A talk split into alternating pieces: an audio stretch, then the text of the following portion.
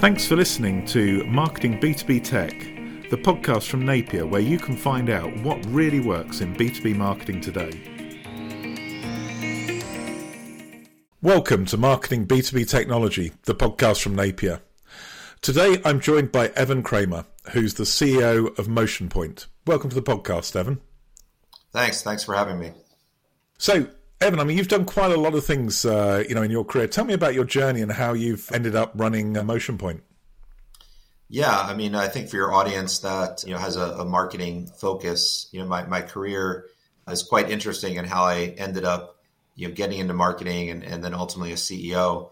I originally, uh, when I graduated college back in the mid '90s, I was in finance and accounting, and in the late '90s, when I went back to graduate school, the internet was taking off and got bit by that that digital marketing bug with with internet companies, and so uh, launched my career really getting into startups, working for venture capital groups, and, and working for venture capital backed startup companies, all really interested in uh, digital marketing. So focused on SEO, paid search and in all those emerging areas, you know, back in 2000 and the early 2000s. And so I had the uh, the opportunity and privilege to, to launch a few companies, to work for, for some incubated businesses or even venture backed businesses. I helped launch, you know, autotrader.com back in the late 90s for Cox Enterprises, and then was able to go off and launch another online automotive business. Um, and so, really, for the first, you know, the early 2000s, really focused within direct to consumer based internet businesses where I was leading marketing and really doing a lot of cool stuff because you know you were able to figure out things like SEO before Google really put the clamps down on the the gray areas of, of that sort of profession. Or how do you optimize paid search? Whereas today you know there's so much automated tools that the human trickery doesn't really exist anymore. And so I kind of worked my way through you know different companies to the point where I became a CMO a chief marketing officer for about a decade across several, again, high growth businesses that were PE or venture backed. One being a, a, home security company in Philadelphia that we ultimately sold to DirecTV, where you know we were able to really become a, a pioneer in customer acquisition costs for home security. Then was a CMO for a software company again out of Philadelphia that was targeting consumers that wanted to inventory or organize receipts, expense reports through software, and then became you know CMO at a, a global IT company, really learning about and first time getting indoctrinated into global marketing and global digital marketing. And then became a CEO, one for an education technology company that we ultimately had a, a really great growth story and, and sold the business very successfully. And then another marketing services company. And then now finally at MotionPoint. This is my third time as a CEO, all for private equity backed companies. So you can see how my journey, you know, really took the marketing track in my in my career, and then you know then rolled that into the leadership at a CEO level. And it's interesting. I mean, I know your your company uh, MotionPoint is uh, headquartered in Florida, but you're based in Detroit, and we don't have many people from Detroit doing marketing technology. So, has Eminem kind of skewed my view of Detroit? Is it is it much more exciting and and uh, you know uh, more yeah. t- high tech than perhaps I think?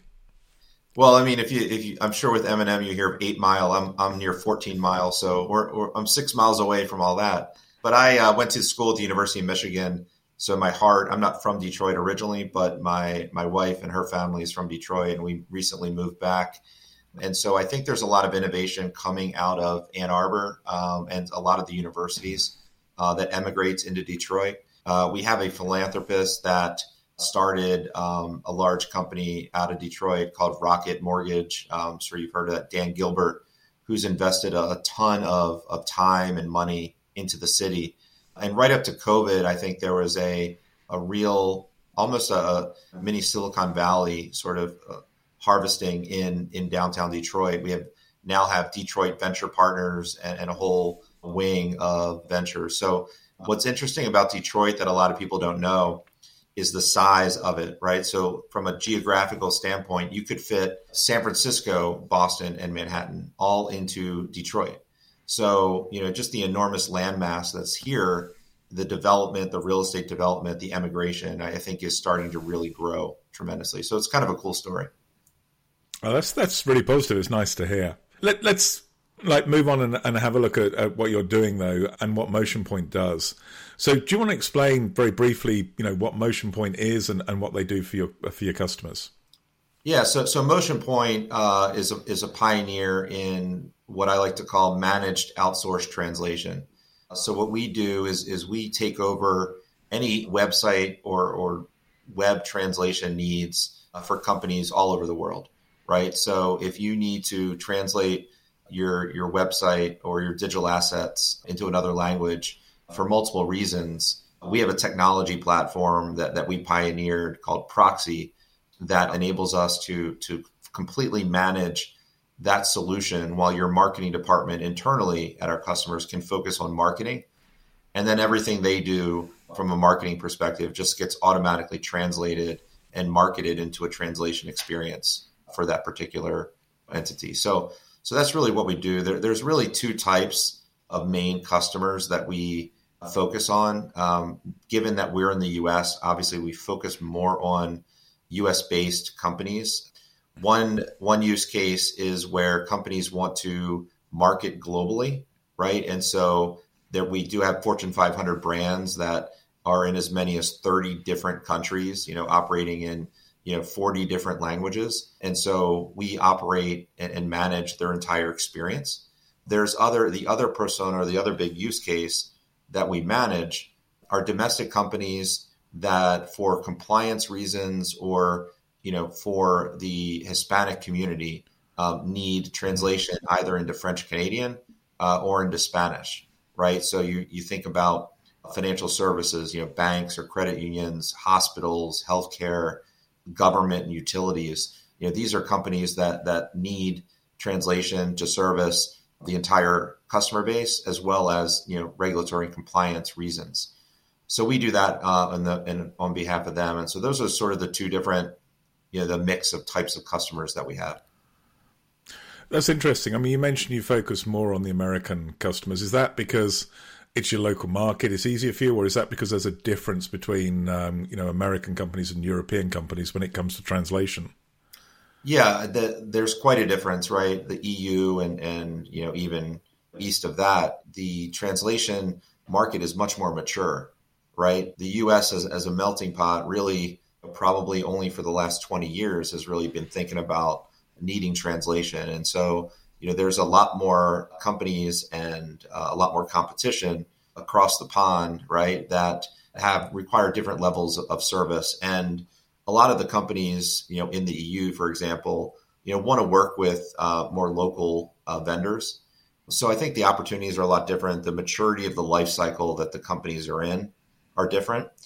Where we seem to really excel is earlier in the translation life cycle of the company, right? So if you are you know, just entering global marketing, right? And you're a US based company, you're going to come to MotionPoint because you don't know a lot about translation, you don't have the resources, um, and you want to outsource it first. And so we're we're sort of that first line of defense. You know, once you're in 20 markets, there's a lot more optionality about how you think about your total cost of ownership uh, of translation, right? You can hire a lot of localization managers, do more in house, have a mix of outsource versus insource. And so when we're thinking about domestic US based companies, um, most of them are earlier within that maturity of that translation lifecycle. So there is a big difference between the two. That's interesting. I think that's a, that's a really clear explanation of where you sit in that translation market. I'm interested because you mentioned, you know, things like financial services, and obviously a lot of people who listen to this podcast, uh, companies that are doing uh, technical products. You know, where, where you have a technical requirement, whether it's to be able to explain something in an engineering language, or whether it's to meet, you know, um, the the legislation um, when it comes to financial services. I, I mean, that's hard with translation. How do you make sure you get that translation right? You know, there there's a lot of there's a spectrum of quality of translation, right? And at one end of the spectrum, uh, you have what I'll call generic machine translation, right? And, and, that's the the Google Translates of the world, and and I'll even call it the ChatGPTs of the world. We can come back to that and talk a little more in detail about, about ChatGPT and OpenAI. But on the other end of the spectrum, it, it, it moves more towards human quality and linguists, right? And so that that spectrum is around more literal translation, right? If I give you a document with a thousand words, I need you to translate those words. The, the next level of quality is what we call transcreation.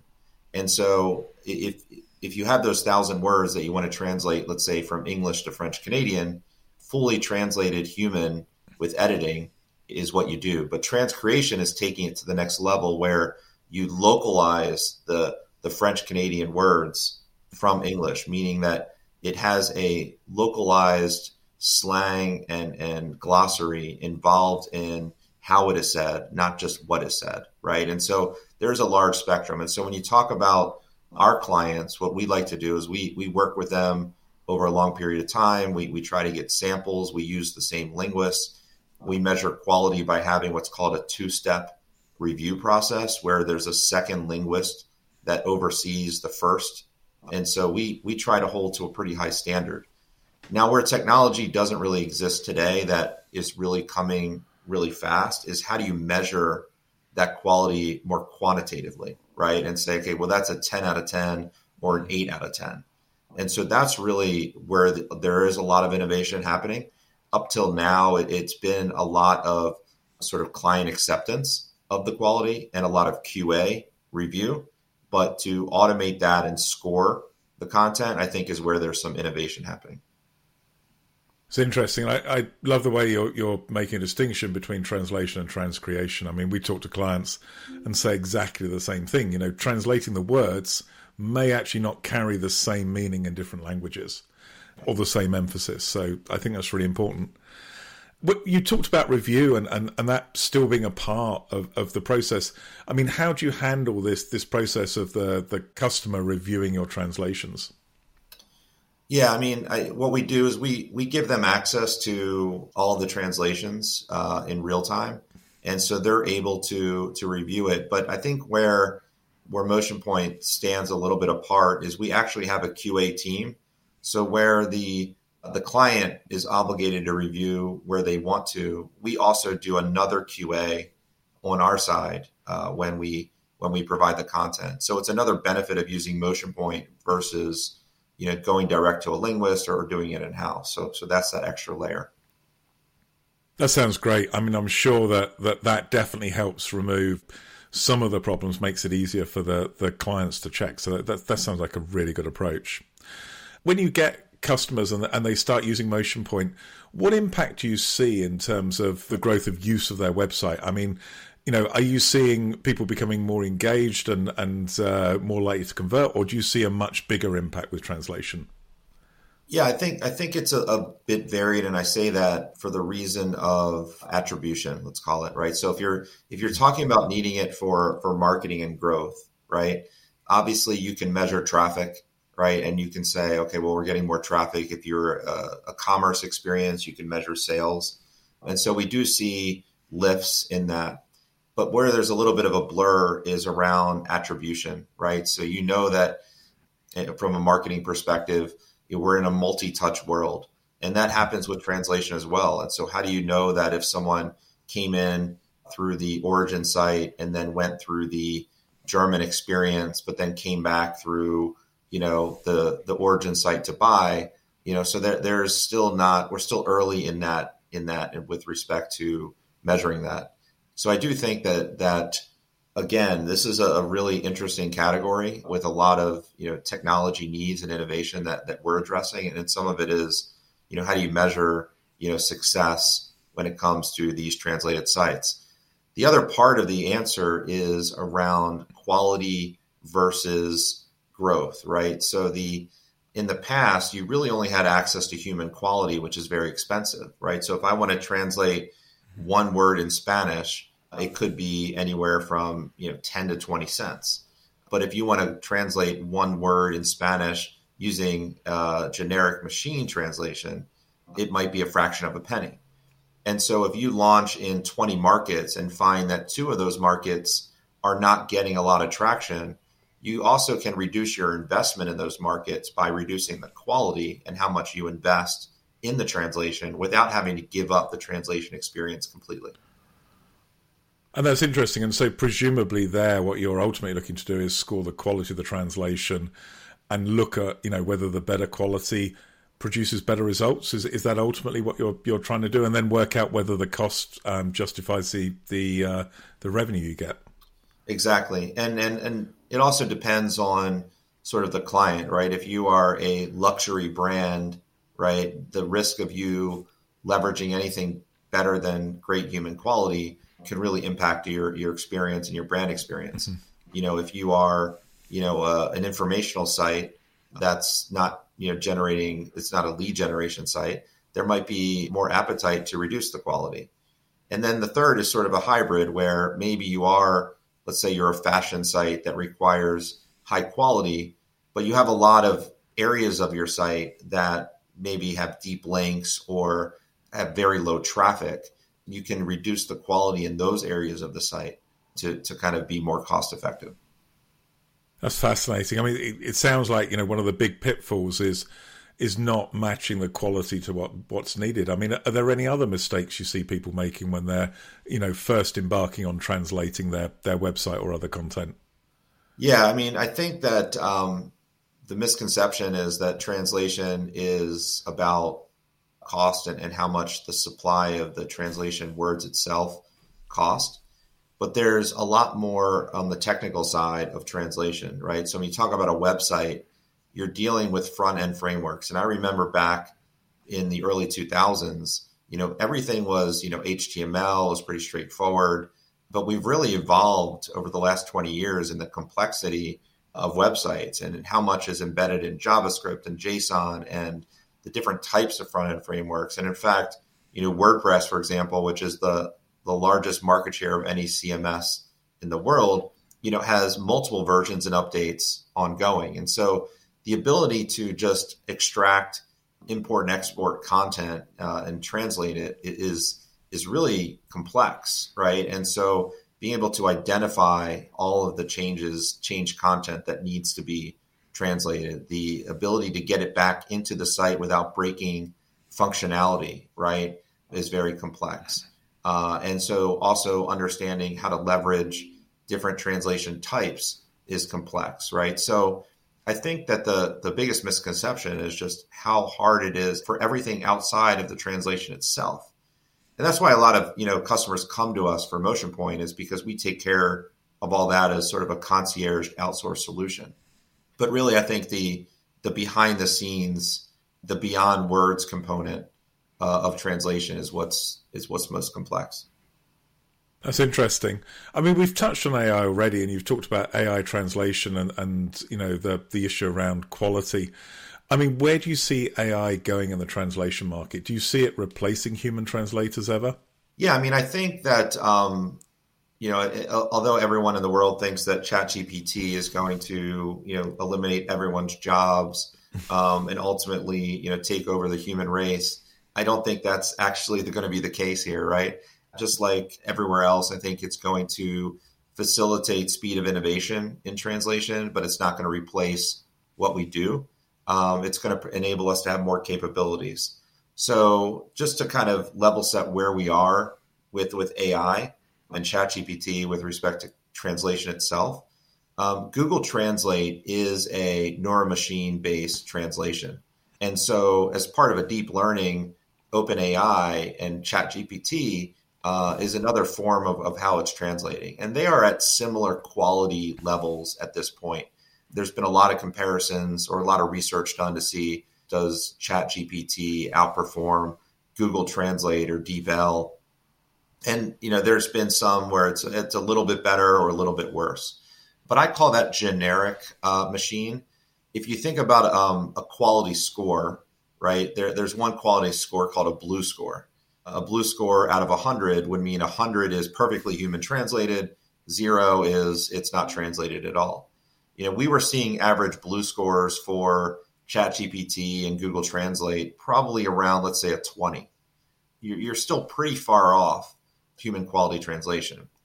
But the next level of translation is what's called domain neuro machine translation. What that is, is taking actual data or content from a specific brand um, and, and training it on the machine so that it can understand the lingo and, and how and the context of how a specific brand uh, markets itself. Um, and you can train and get much closer to, you can get from 20 to 60 or 70, right? So I think that the OpenAI and ChatGPT will accelerate the training and move the continuum of quality more towards human. But we're still several years away from getting closer to human quality. Mm-hmm. Where I do think ChatGPT will be more effective is what we talked about earlier with trans creation, right? And saying, okay, well, I'm going to use linguists to translate, but I might use AI to say, how can I say this better in Italian, right? So mm-hmm. I think there's going to be areas that will actually help us improve the quality of translation. That's a fascinating answer. I think it's going to be interesting to see what the impact of AI is on, on translation as well as many other markets. So I've got a couple of quick questions for you before we uh, we finish. I mean, you obviously, as you said, you were a CMO before a CEO. So from your point of view, what do you think makes a really good marketing campaign? Yeah, so I I, I come up through the you know my mentors in marketing were very direct response driven, right? So I'm very data oriented and test driven, and so to me, a marketing campaign is about identifying your objectives and then utilizing the right creative and call to actions and messaging to drive the response rate that you need. And so high response rates is what I target for the types of campaigns that I look for. And so it's always about trying to think through what's the the the message that's solving the pain point of your target audience. And so I know I'm not answering by a specific campaign, but it's more of the construct of developing a campaign really needs to be thought through of who are your personas that you're trying to market to, making sure that the audiences that you're buying in your media, you know, match those personas and that the messaging solves the pain points for that persona group relative to what you're selling.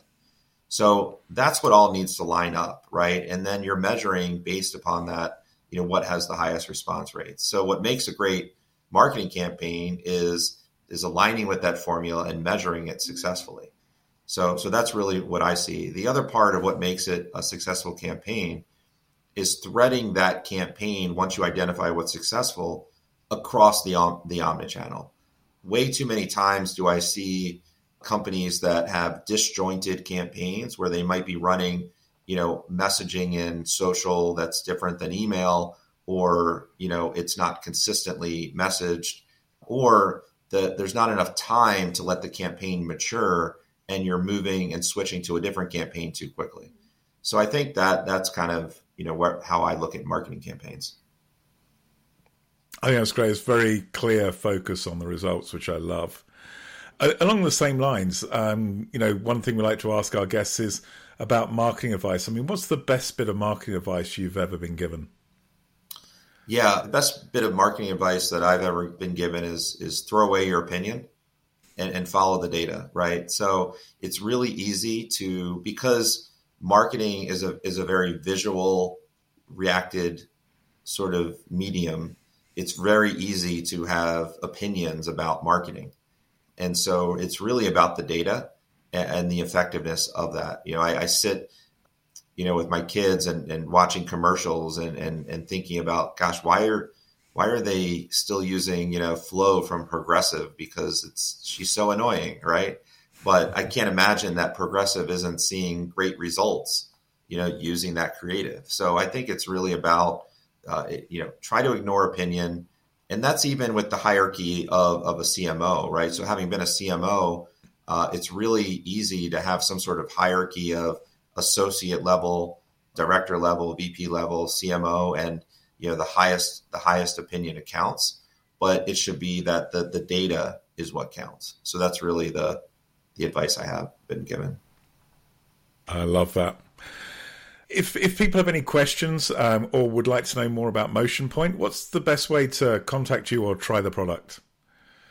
Yeah, so I'm, I'm available on LinkedIn. You can find me, uh, Evan Kramer, on Twitter, Uh, I'm Kramer Cool. And then obviously, uh, tripledove.motionpoint.com.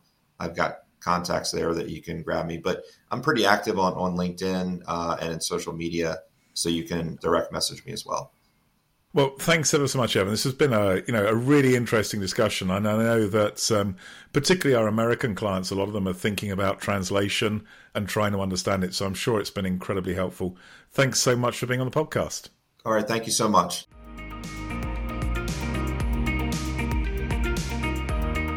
Thanks so much for listening to Marketing B2B Tech. We hope you enjoyed the episode, and if you did, please make sure you subscribe on iTunes or on your favourite podcast application. If you'd like to know more, please visit our website at napierb2b.com or contact me directly on LinkedIn.